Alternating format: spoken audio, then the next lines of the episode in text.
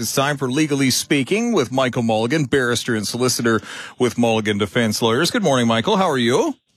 I'm doing great. Always good to be here. Absolutely. Some interesting things on the docket for this week, including a miscellaneous statutes amendments, something or other. What are we looking at here? Boy, oh boy, I tell you, if you were trying to come up with a title that might cause people to look away for fear of falling asleep, you might call your piece of legislation the Miscellaneous Statutes Amendment Act. It's exactly where I would hide a lot of attention. Yeah, it's exactly where I would hide controversial changes. That's right. It's sort of the opposite of the Patriot Act. There was such an act introduced in the BC legislature just yesterday. It's called Bill 11. The 2021 Miscellaneous Statute Amendment Act.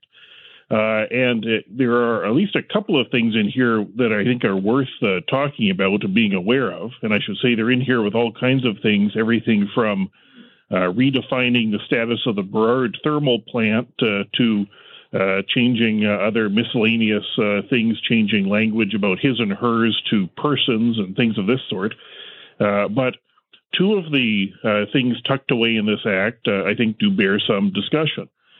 One of the things in this act is an amendment to the Family Law Act, and it is an amendment to the definition of the concept of, quote, family violence.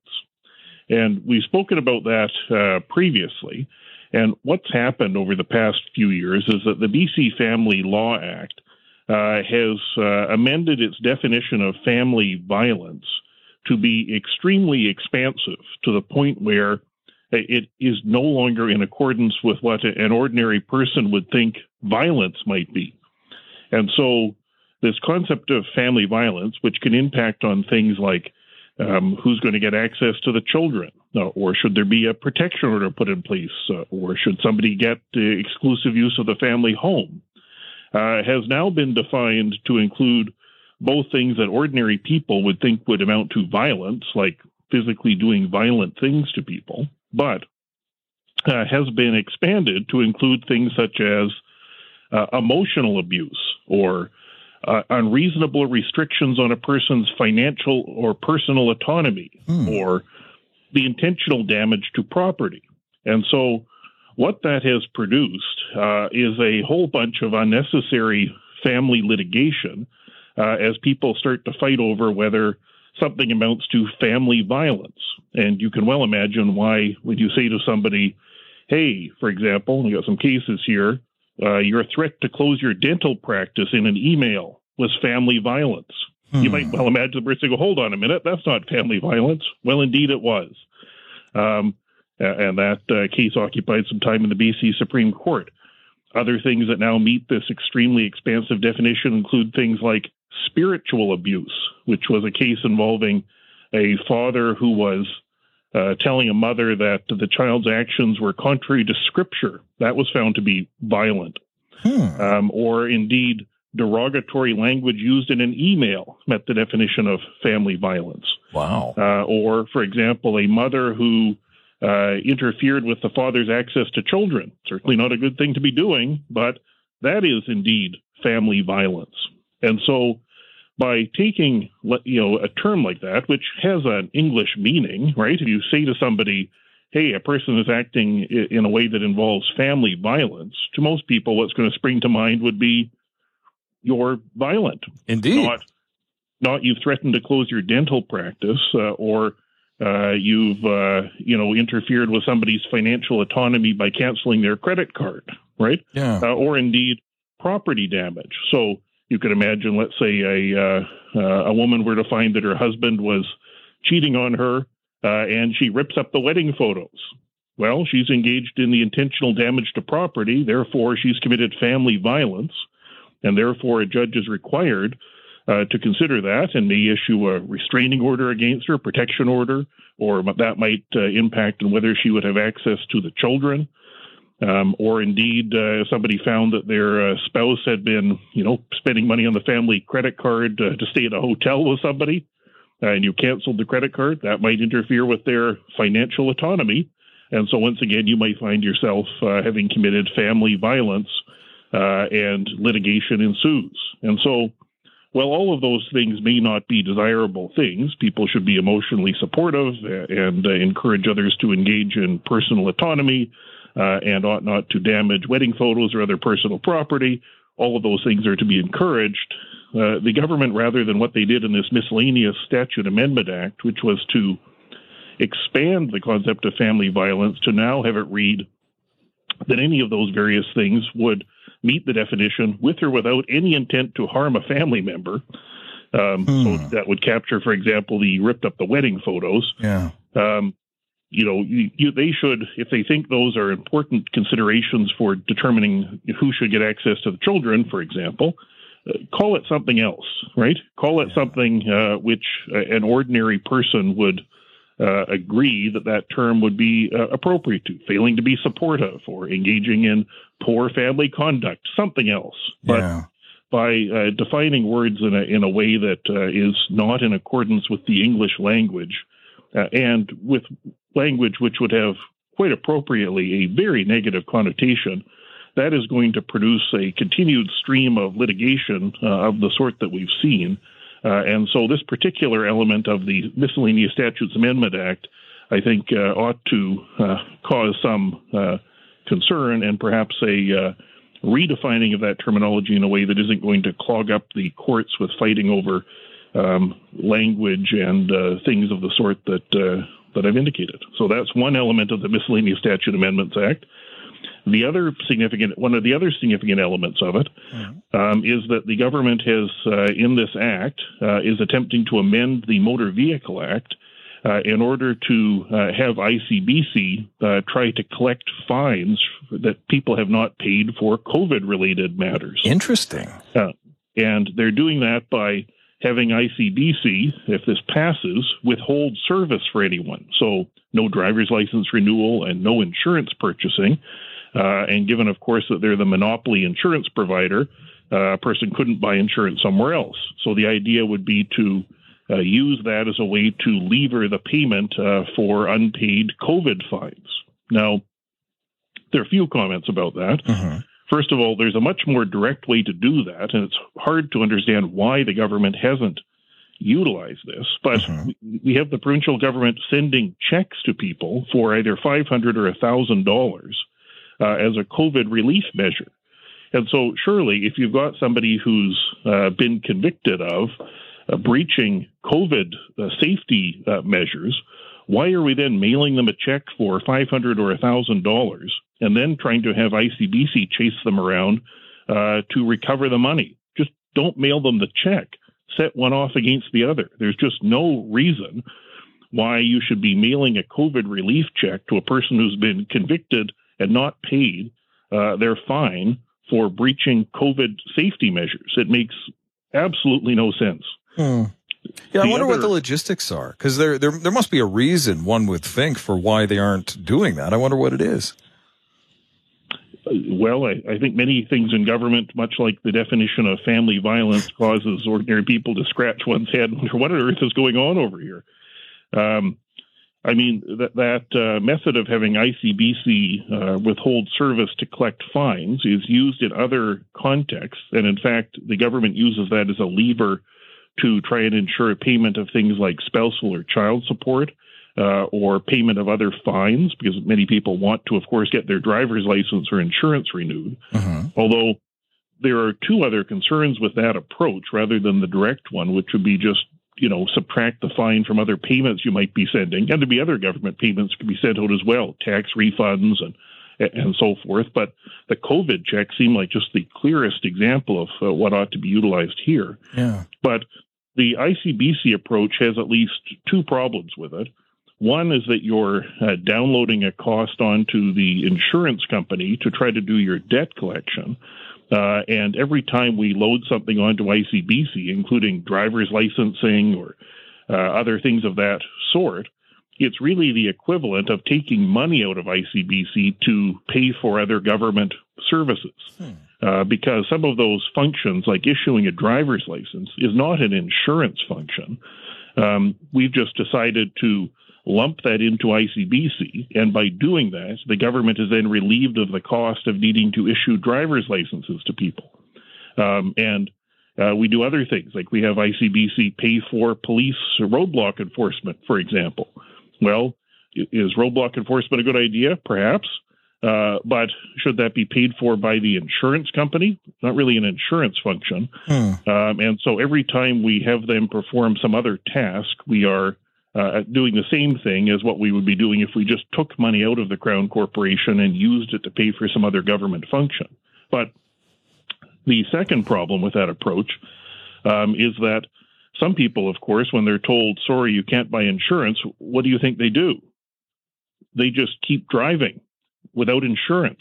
Yeah, I suppose they would one day. Yeah. And that's not in anyone's best interest. We want people paying for their insurance. It's kind of a collective responsibility. And so I think, well, it's understandable why they're taking that approach because they've used it in other contexts. And again, it's kind of like the police roadblocks. It sounds kind of tough. There would be a much better, simpler, cheaper to administer method of collecting these fines, and it's just subtract the money from payments you're sending out, including the COVID payments. It doesn't seem too complicated. And so, you know, maybe they're paying attention. We can have another Miscellaneous Statutes Amendment Act to include that idea. Well, you never know. The day is young, it would seem. Michael Mulligan from Mulligan Defense Lawyers. Let's take our first break. We'll be back in just a moment as we continue going over the latest legal affairs news stories of the week. Back on the air here at CFAX 1070, Michael Mulligan continuing our weekly segment, Legally Speaking on CFAX. Got a text message during the commercial break, Michael, asking a question, why not send the fines as a bill at tax time, saying that stopping a person from driving could stop them from getting to work to actually earn money, leading to that person being in a financially precarious position. What do you think? Yes, they can certainly have that effect, and that's actually one of the tensions that exists when they withhold driver's licenses or insurance services from people for not paying child or spousal support. And there can be, in some cases, negotiations and tension over that, because, of course, if you had somebody for whom, you know, somebody who didn't actually want to drive around without insurance, and the effect of withholding the license is that the person doesn't go to work any longer, that's not going to do much to ensure that the child or spousal support payments are coming in. And so you can certainly have those adverse effects.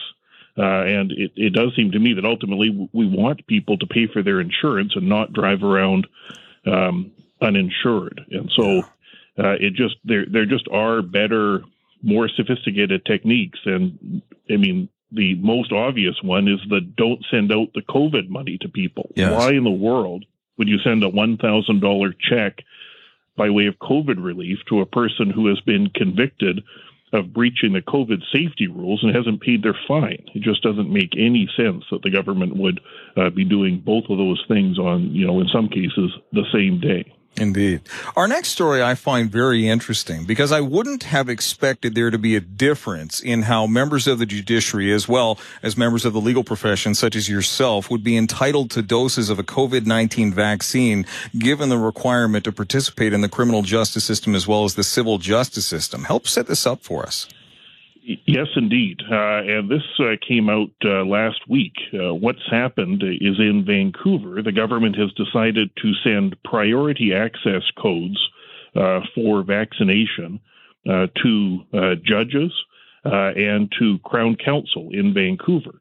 They have not, however, and I should say that's good news, right? Because those people would be routinely exposed to people who often are individuals who would be high-risk populations, right? They're going to be physically in courtrooms and interviewing witnesses and dealing with complainants and hearing evidence from people who often, unfortunately, the people that are engaged in the criminal justice system are often people that have other challenges in their life that may put them at greater risk of infection. And so that's good news. However, the government has not taken the same steps with respect to other participants in the criminal justice system. They haven't offered the same priority to court clerks or to sheriffs who are physically dealing with people, court registry staff who are dealing with people in person, and they haven't done the same for defense counsel that are, in some cases, doing things like working as duty counsel, which would mean helping all of the people who don't have representation. Often those people are from marginalized groups that would be at higher risk of infection. Yes. And it's also the case that many of those other justice system participants would be working in across boundaries, unlike Crown, for example. Like there are defense counsel who would live in Vancouver that would have cases on Vancouver Island and so would be commuting back and forth over here doing those cases, or sheriffs responsible for transporting people. Like, for example, we don't have any proper facility for women on Vancouver Island who are in custody.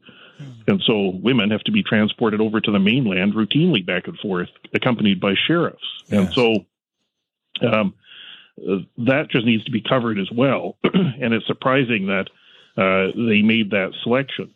The other troubling aspect of it, and of course that decision occurred the same week as the report leaked about the COVID data that the government wasn't sharing with the public. Yes. That secret report leaked out. Mm-hmm. And so that's troubling as well. And I should say both of those decisions, the decision not to release to the public all of the information they have about things, and those sort of vaccination decisions that are not made in a transparent way, are both troubling. And one of the reasons why they are so troubling and potentially counterproductive is that even though the decisions, I'm sure, are made with the best of intentions, like, for example, well, we don't want to tell people, like they do in Alberta, for example, they publish information about things like the ages and comorbidities that people have who have had severe outcomes from COVID. Yes. Right? What percentage of people suffered from hypertension or diabetes or respiratory diseases or cancer that have died or been hospitalized. That is shared in a detailed way in other places. BC doesn't share it. And the reason for that, no doubt, is to try to influence public behavior. Yes. Right? If we don't tell people that information, it might encourage, for example, young people to comply with regulations, right? Because you tell everyone, here's the breakdown in age and comorbidity of people that have had these severe outcomes. Somebody might look at that and say, well, that's not me, and I don't care about anyone else, and so I'm going to engage in some risky behavior. And so those decisions are likely made with the objective of withholding data to impact on public behavior. But the problem is that people are pretty smart, and information gets out. And like it came out the other week. The problem is people are pretty smart. I want to put that on a T-shirt. Yeah, that's right. And so what happens then is that people realize, hey, you haven't been telling me the whole picture. You've got this report with all sorts of data about where exactly the infections are. Yeah. Now that they've decided to release, but other things in their report, like what percentage of people in different areas have been immunized, what percentage were eligible for other kinds of vaccines, all of this sort of more detailed data that they have, but they're not providing. What happens is then people who are skeptical about things like taking the vaccine, yes. when you have then Dr. Henry or Minister of Health or others come out and say, look, you can trust us, this is safe, you should take this, it causes people to say, well, hold on a minute. Aren't you the same person who wasn't telling us the full picture about, who was immunized or how old people were or where these infections were, various things trying to influence our behavior? And it undermines confidence. And when you undermine public confidence in public health information, you're going to have a long-term negative effect, even if you manage to modify behavior by not giving people the full picture about what in fact is going on. And so I would hope that more is done than the shift that we've seen this week following the data leak last week to provide fulsome data to people about risks and where they are and who's at risk and risk of what. That should be provided in a clear and transparent way. And I think we need to treat people as smart, and we need to treat people in a way that would respect their ability to look at that information and make rational choices and assume not everyone is somebody who's not caring about others and not prepared to take steps to protect other people. We're just not going to get what we need in terms of public compliance by deceiving people or not giving them the full picture, and we're not going to get there by threatening to withhold their driver's license or insurance, and we're not going to get there by setting up roadblocks.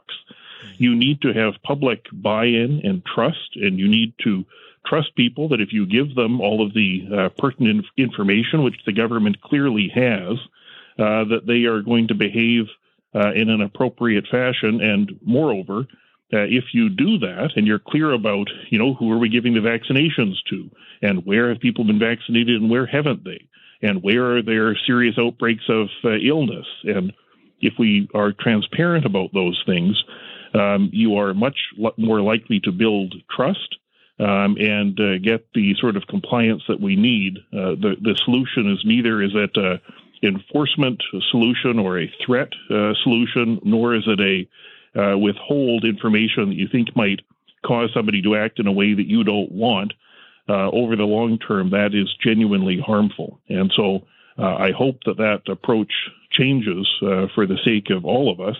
And in particular, with respect to the vaccination decision that they made, I hope they are clear about why they've done that and what they did and why they haven't done other things, so that there can be questions asked and scrutiny about it.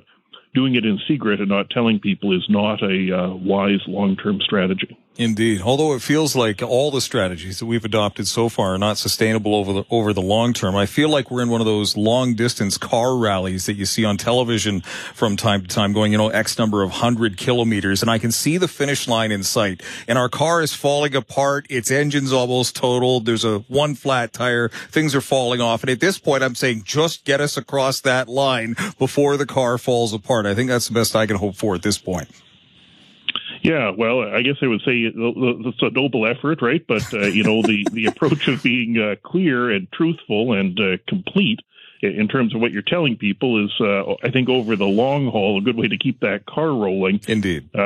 Even though you might think in the short term, if you don't tell somebody about some problem or other or what the actual risk on the road is, you're going to somehow improve their behavior. Over the long term, that's corrosive. So hopefully we get an increase in transparency after the embarrassment the government had last week. As always, the way that you clearly and calmly elucidate these matters, Michael Mulligan, is greatly appreciated. Thank you for your time as always. Always a pleasure. Stay safe, and look forward to talking soon. All right. Have a great day. Take care.